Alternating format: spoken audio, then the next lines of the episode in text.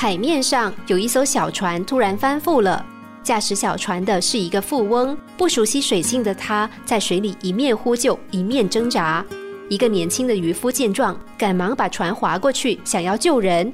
不料他却听到富翁在水里高喊说：“小伙子，快来救救我啊！我给你一两黄金。哦，不，我给你两两黄金。”这番话让年轻人心生歹念，认为或许能够借此发财，于是他就故意慢吞吞地划船。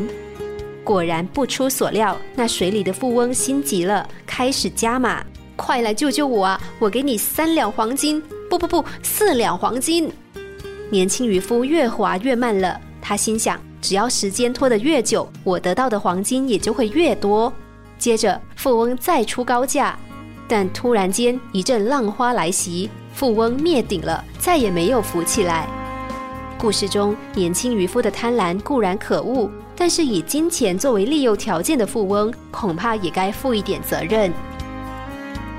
多年前，有位朋友饭后对孩子说：“儿子啊，快去洗碗。”没想到读小学的儿子竟然伸出手来跟父亲要钱。做爸爸的乖乖从口袋里掏钱出来付给儿子，儿子才开始收拾桌上的碗盘。原来爸爸需要养成孩子帮忙做家事的习惯，但是孩子怎么样也不肯帮忙，只好利诱他。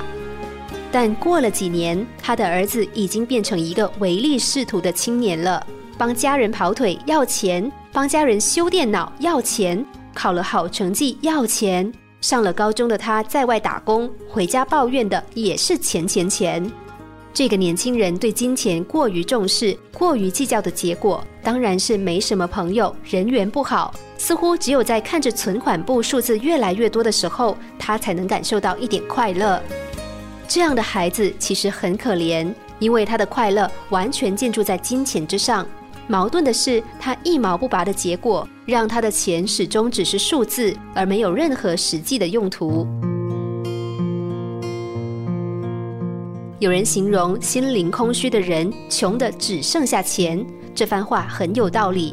金钱就好像是个双面人，他的一半是天使，另一半是魔鬼。究竟他的哪一面得以发挥，就看我们如何做出选择。没有钱万万不能，但是钱也不是万能的。尤其当我们试图用钱去买亲情、友情、爱情。或是抽象的道德、诚实、忠诚，钱就会变得非常危险。什么时候该用钱，需要智慧；什么时候不该用钱，需要更高的智慧。